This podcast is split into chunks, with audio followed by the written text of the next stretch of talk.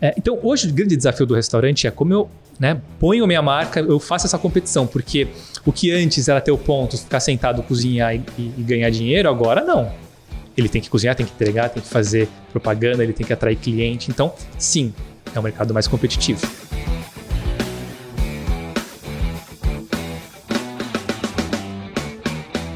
E olha só com quem que eu tô conversando aqui hoje, o Alan Panossian, ele que é cofundador e C E O da Delivery Direto. E a gente vai falar um pouquinho sobre os deliveries direto aqui nessa nossa trilha do empreendedor digital patrocinada pela LocaWeb. E aí, Alan, tudo bom? Tudo bom, Fernando. Prazer, muito obrigado pelo convite. Pô, prazer receber você aqui, você ter aceitado aí bater esse papo aqui comigo, viu? Muito obrigado.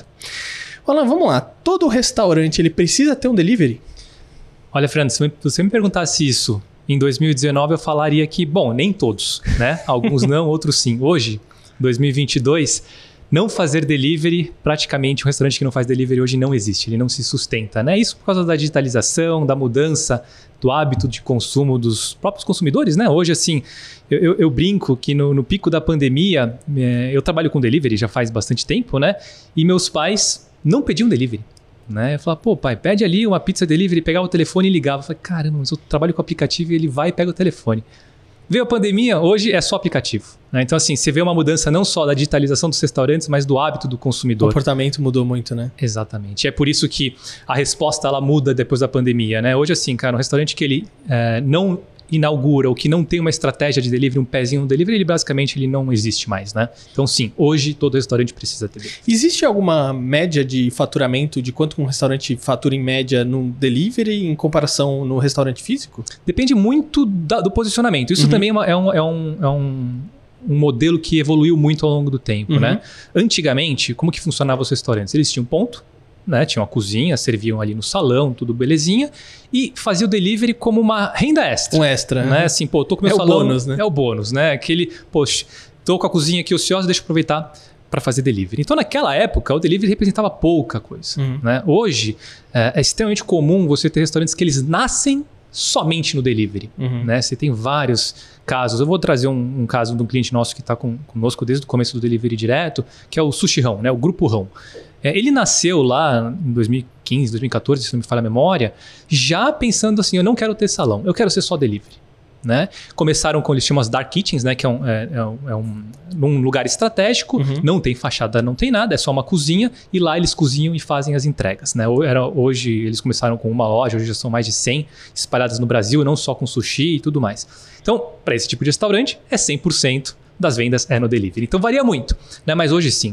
Uh, A maioria, a maioria dos restaurantes, eles têm muito delivery. E quando a gente olha faixa, tem restaurante que fatura cinco mil reais por mês, tem fatura, restaurante que fatura cem mil. Então, é muito amplo. Depende muito da estratégia, né? Mas é, acaba sendo, sim, uma... E é interessante é, você mencionar essa questão, porque hoje a gente vê... Por exemplo, os, o restaurante tradicional, né? Ele tem um delivery, aí normalmente, às vezes, você está lá é, almoçando, jantando no restaurante, aí você vê, às vezes, o motoboy entrando no restaurante, passa no salão inteiro para retirar o pedido, para ir fazer uma entrega, por exemplo, né? E hoje os restaurantes já estão se adaptando a isso, então eles estão criando uma outra entrada no, de, no restaurante só para atender é, os entregadores, por exemplo, e os restaurantes novos que estão surgindo, eles já estão com isso em mente. Não, a gente precisa ter uma, um outro acesso só para os entregadores, né? É, adaptação para o delivery. Inclusive, eu estava em Santos esse final de semana e eu fui num restaurante super tradicional lá almoçar com meus pais. Aconteceu exatamente isso.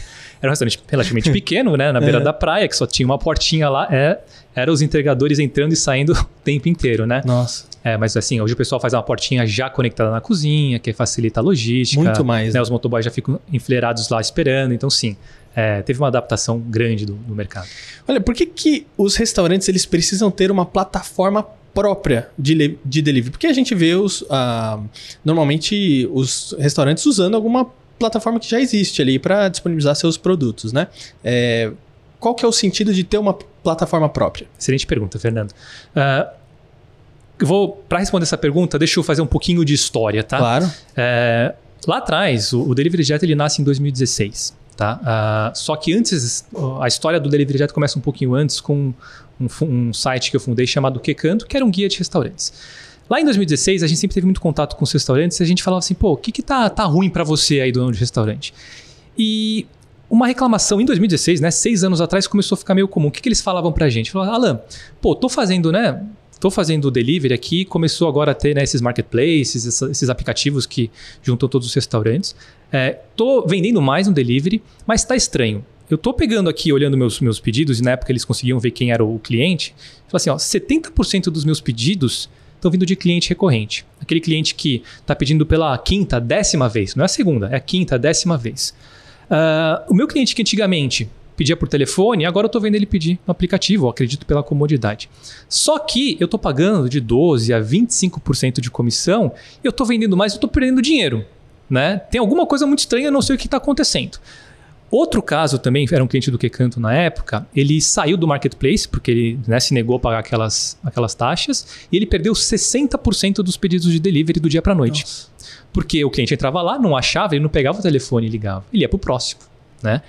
Então, lá em dois mil e dezesseis, começou a ficar meio comum. A gente falou, caramba, os restaurantes eles estão, vão falir dessa maneira. Ele não é mais dono do cliente, né? E aí que veio a ideia de falar, pô, será que fazer um aplicativo próprio, uma plataforma própria, a gente consegue ajudar o restaurante? Naquela época, né, o pessoal falava, pô, mais um aplicativo? Você acha que, os, que o cliente vai pedir? A gente falou, ah, vamos testar. E a gente fez, né, a gente lançou isso em dois mil e dezesseis e hoje, assim, é, é, quando tem, tem pesquisas uh, da, da Brasel que fala que o aplicativo próprio, né, o canal próprio direto com o restaurante, ele está entre os três canais de preferência do consumidor final. Né, o marketplace, o WhatsApp e o aplicativo próprio. Por quê? Porque o, o restaurante ele acaba criando incentivos para o cliente final dele pedir via aplicativo. Né? Um programa de fidelidade, um preço mais barato, uma, um cupom extra, porque quando não está no marketplace, como tem essas comissões, eles acabam cobrando mais caro no prato para conseguir a conta fechar, né? Então o aplicativo próprio acaba sendo esse benefício. A gente nasceu com esse objetivo, né, de, de, de aumentar a margem do restaurante, mas no final das contas a gente acabou criando, né, uma plataforma que vai de fidelização, relacionamento com, com, com o cliente final, estatísticas, inteligência, integrações com P D V e assim...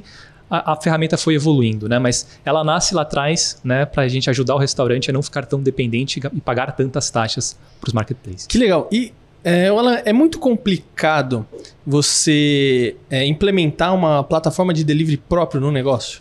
Isso é uma questão chave. É, o restaurante, ele, é, o dono do restaurante é, é um, um empreendedor desse, no, no mercado de food, é um batalhador, né? Assim, a gente percebe que o, ele tem muitos problemas para resolver, desde logística, emissão de nota fiscal. Equipe. Com, a, não é aquele insumo que o cara compra, uhum, né, e fica um mês. Não, ele compra de manhã, já, uhum, tem que consumir, fazer no dia, né? Então, assim, é uma, é uma vida difícil. Sim. Se a gente criasse uma plataforma que fosse complexa para o dono usar, ou, né, que ele não tivesse um apoio de alguém para auxiliar, ele não ia engajar, né? Então, a... A premissa do lançamento do Delivery Direto, a gente entendendo de como que, é, como que era a vida do empreendedor, falou, cara, a gente tem que fazer da maneira mais simples, rápida possível. Então, hoje, o restaurante ele contrata o Delivery Direto, ele já consegue, na hora, na, na hora do, da compensação do pagamento, já está a plataforma online. Cara, é muito rápido. É muito rápido, né? Aí, obviamente, ele tem que colocar o cardápio dele, isso acaba tomando um pouco mais de tempo. Mas se ele for rápido... A organização, colocar, a organização foto, foto, né? Que às vezes ele não tem produção de foto ainda. Ele, primeiro ele às vezes vai montar o delivery e... Puxa, eu preciso de foto, foto, né? É verdade.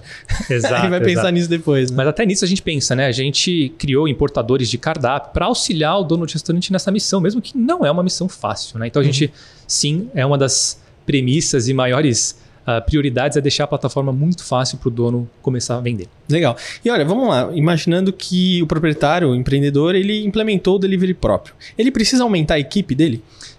Pelo contrário, né? Lá, eu acabei não falando isso na historinha, uh, mas um dos benefícios do, do, do canal próprio é você diminuir um pouco do teu quadro, né, de pessoas para você conseguir ter mais margem. Antigamente, quando fazia por telefone, assim... Você tinha que ter duas, três linhas, né? E num, na sexta-feira de noite, uma pizzaria tinha que ter essas duas, três linhas e dois, três atendentes lá pegando, porque você não consegue pegar, uhum, né? Não consegue anotar pedidos uh, de forma simultânea. No pedido por WhatsApp, por exemplo, é a mesma coisa, né? Você tem que ter pessoas ali respondendo, mandando o cardápio, etcétera. A partir do momento que você tem uma plataforma em que o próprio cliente final, né, ele escolhe o prato, ele vê a foto, ele vê a descrição, ele vê preço, ele monta, né, ele vê que se quer complementar, só chega o pedido prontinho para o dono do restaurante, o que auxilia ele a ter menos pessoas na operação, né? E restaurante, assim, tem margens muito apertadas. Então, qualquer economia que ele faça ali, desde a compra do, do insumo, né, a, a, a um funcionário a menos que, que precisa para atender, melhor para o restaurante. Legal, vamos lá. Supondo que o empreendedor ele implementou o delivery próprio. Faz sentido ainda ele continuar usando as outras plataformas é, de delivery no negócio dele? Com certeza absoluta. A gente tem algum, alguns casos, né, de, de cliente chegando assim, ah, contratei delivery direto, vou cancelar meu marketplace. A gente fala, pelo amor de Deus, não faz isso. Tá? A estratégia do canal próprio ela é complementar a sua estratégia de marketplace. O que, que a gente acha justo, né? É, e que, na verdade, é o que é justo mesmo, né? Não só a gente acha. É muito justo você pagar doze por cento a vinte e cinco por cento de comissão para um cliente novo. Né? Pô, adquirir um cliente novo. Agora, para o seu cliente recorrente, não é mais justo você pagar os seus vivos doze por cento a vinte e cinco por cento de comissão. Então, o que, que a gente recomenda é que o, o dono do restaurante ele tenha um marketplace para atrair novos clientes e a plataforma própria para migrar esses clientes né, e fazer os pedidos recorrentes. Né?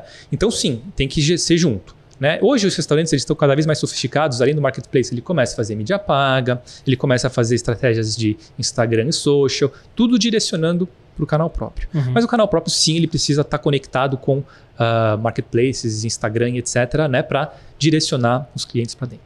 E eu acho que é legal até você...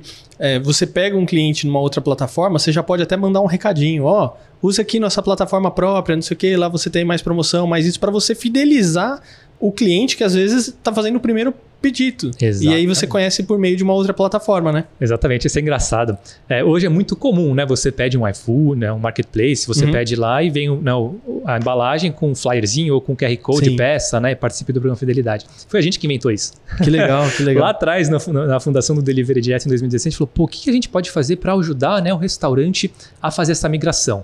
A gente começou a pensar um monte de coisa. Falou, pô, flyer acho que pareceu uma coisa boa, né? A gente fez é, parceria com uma gráfica que atende o uh, Brasil inteiro. Então, o cliente entrava, a gente já bonificava ele com cem, duzentos, trezentos flyers, que né? Uh, com o logo dele, uma customização bem levinha, né? Mas para poder fazer de forma escalável. E a gente começou a criar isso. E hoje popularizou. Então, assim, a gente criou essa estratégia, né? Hoje todo restaurante usa, né? Mas... É engraçado, né? Foi uma hipótese que a gente olhou lá atrás. Pô, flyer, caramba, vou, vou pregar... Uma no... coisa antiga, coisa né? antiga, né? Vou pregar aqui no, na embalagem e funciona bem pra caramba. Porque o cliente chega lá e fala, pô, se eu pedir num aplicativo próprio aqui, vai estar mais barato, vou estar no programa de fidelidade. Existe um incentivo muito legal é. né, pro canal. Seu negócio na internet, todo mundo conhece, todo mundo visita. Na LocaWeb, você pode criar seu site a partir de seis reais e noventa centavos por mês. Tem hospedagem de sites a partir de nove reais e noventa centavos por mês. E diversas soluções para colocar seu negócio na internet. LocaWeb, presença digital para o seu negócio. É igual o famoso cardápio de pizza, né? Que sempre quando você pede a pizza, por mais que às vezes seja, é, seja um cliente recorrente, sempre vem o cardápiozinho Nossa, de pizza. Cardápio Isso de se pizza, às vezes hein? não vem o... O imãzinho é, de geladeira, né? O imã e aquele para você recortar da caixa. Uhum, você ajuda de dez e come não sei o que, lá, lá, lá, né? Muito louco, né, cara? Hoje é, a gente olhei, pô, quantas pizzas eu pedi assim, a gente recebia lá, cortava a bordinha da, da caixa, juntava. Meu Deus, imagina. Ganha um refri, né? Ganha alguma coisa do tipo, é, né? Hoje é tudo digital, né? Alan, é, é possível um restaurante vender mais em, nos dias que tem menos movimento no restaurante? A gente Com certeza, né? A gente apoia muito isso. O delivery, principalmente para esses restaurantes que eles são híbridos, né? Que ele tem o salão, que ele tem, né, a mesa ali e tem o delivery, a gente incentiva, porque a cozinha está lá, uhum. o funcionário está lá. Só que se não tem movimento, ele não vende. E o produto, se não vender, estraga. Estraga. A gente sempre recomenda, por exemplo, aí são algumas estratégias que os clientes mesmos criaram, né? E a gente propaga porque é interessante. Pô, pediu das duas até as seis horas da tarde, você... tem desconto no prato, né? Eles, a gente tem ferramentas lá no Delivery Direto que ele cria pratos promocionais para dias e horários específicos. Ah, que legal. Né? Uh, isso é muito comum, né? A gente usa isso mais, por exemplo, você vai lá no, no restaurante, a sexta-feira até às oito é double shop. Uhum. Né? Isso já é uma prática muito comum. A gente, os restaurantes começaram a migrar isso para o delivery. Peça nesses horários alternativos em que tem menos movimento e você ganha um benefício, ou um desconto, ou uma, uma bebida. Né? Então, são maneiras que os restaurantes eles vão criando para compensar esse horário ocioso, porque o custo fixo, né, o, o empregado, o cozinheiro, o aluguel está lá, independente Sim. de vender ou não. Né? E então eles usam isso aqui também no delivery. O que eu acho legal do delivery... Ah, desculpa te interromper. Claro, fica à vontade. Até a questão de logística é melhor. o, o, o, integra, o entregador, que, que né, você consegue entregador mais rápido e mais barato nesses horários. Nesses horários, né? Que então, não é horário de pico, né? Exato, horário de pico todo mundo quer, né? Então, eles também, eles também usam essa estratégia. Eu acho que o que é legal da Delivery Direto é que vocês não só... É, auxiliam nessa questão da, da plataforma própria, mas também vocês auxiliam nessa questão de estratégia, né? Porque às vezes o, o empreendedor em si, ele está ocupado com tanta coisa, igual a gente estava comentando aqui, e às vezes ele não tem tempo de parar para pensar no negócio, o que é um erro, claro, né? Uma falha aí de muitos empreendedores, porque a gente tem que pensar estratégico no negócio o tempo todo, mas vocês também já trazem isso, isso é uma mega de uma facilidade. Então, olha, se você fizer isso aqui, né, tem uma chance de você ter sucesso com isso, se você fizer isso aqui, isso é super bacana e assim por diante. Né? Exato. É, a gente, inclusive eu vou palestrar daqui a pouquinho, a gente analisa, a gente tem bem mais de três mil clientes na nossa base, né? E legal. Quando a gente olha a D dos restaurantes que mais crescem, existem padrões muito comuns, né? Existem muito padrões, cara, esses caras que fazem essa receitinha de bolo aqui, que não é nenhuma ciência quântica, não, é, é, é a consistência e o, e o básico lá, eles crescem muito. Eu vou dar algum exemplo que, que a gente começou a deixar isso como padrão na plataforma, né? Lá atrás, a gente tem, vamos falar de programa de fidelidade, a gente deixa o, o restaurante criar quase que qualquer mecânica de programa de fidelidade. Por exemplo, ah, compra dez e ganha um café, compra dez e ganha cinquenta por cento de desconto, gaste mil reais e uh, sua próxima refeição é de... Assim, a gente deixa a mecânica que for. Qual que é a mecânica que hoje a gente já recomenda? Logo que o, contra, o, deli, o restaurante contrata o Delivery Direto, a gente já deixa assim, ó, aperta aqui para você ativar esse programa de fidelidade, que isso aqui a gente já tem certeza que vai aumentar em trinta e cinco por cento a tua, a tua, o teu aumento de vendas. É o que a gente chama de programa de fidelidade progressivo. É um prêmio ok na primeira compra, um menorzinho na segunda, um, e vai melhorando na quinta, na sétima, e na décima ele ganha um prêmiozinho melhor. E aí volta. Então esse... essa jornadinha que ele vai ganhando pequenos prêmios e no, na última compra ou na uma compra maior, né? Na décima compra ele ganha um prêmio maior, gira como se fosse um joguinho, uhum. Né? Incentiva muito a recorrência, né? Antigamente a gente testava de vários, e quando a gente começou a olhar, né, os programas de fidelidade que mais geravam resultado era porque tinha essa, essa dinâmica de uma compra, um prêmiozinho para a primeira compra, né, para trazer o cliente para a plataforma, pequenos prêmios ao longo da jornada e um prêmio bem interessante ali na décima. E aí você começa novamente é, esse joguinho. Então a gente já deixa até como padrão, né? O cara só aperta um botão, quero ativar a recomendação de plano de fidelidade. A gente apertou, já está rodando lá, e a gente, como plataforma, gerencia todos os clientes, né? Envia lá um push quando falta uma compra para o cara ganhar o próximo prêmio, e assim a mágica vai acontecendo. Que legal. Ó, no começo do bate-papo aqui, você falou assim, né? Ó, oh, pai, pede uma pizza lá, não sei o quê. E ele pegava o telefone e ligava. Você, putz, né? Uhum. né? É, como é que tá isso hoje, assim? O pessoal que é mais velho, que está acostumado às vezes pegar o telefone e ligar, eles estão mudando o hábito para ir para o celular, pelo menos um WhatsApp, vai, vamos dizer assim? Como é que você, vocês têm visto aí, como é que o mercado está é, mudando, alterando o comportamento nesse sentido? Sim, né? Eu acho que os próprios números de crescimento do delivery mostram isso, né?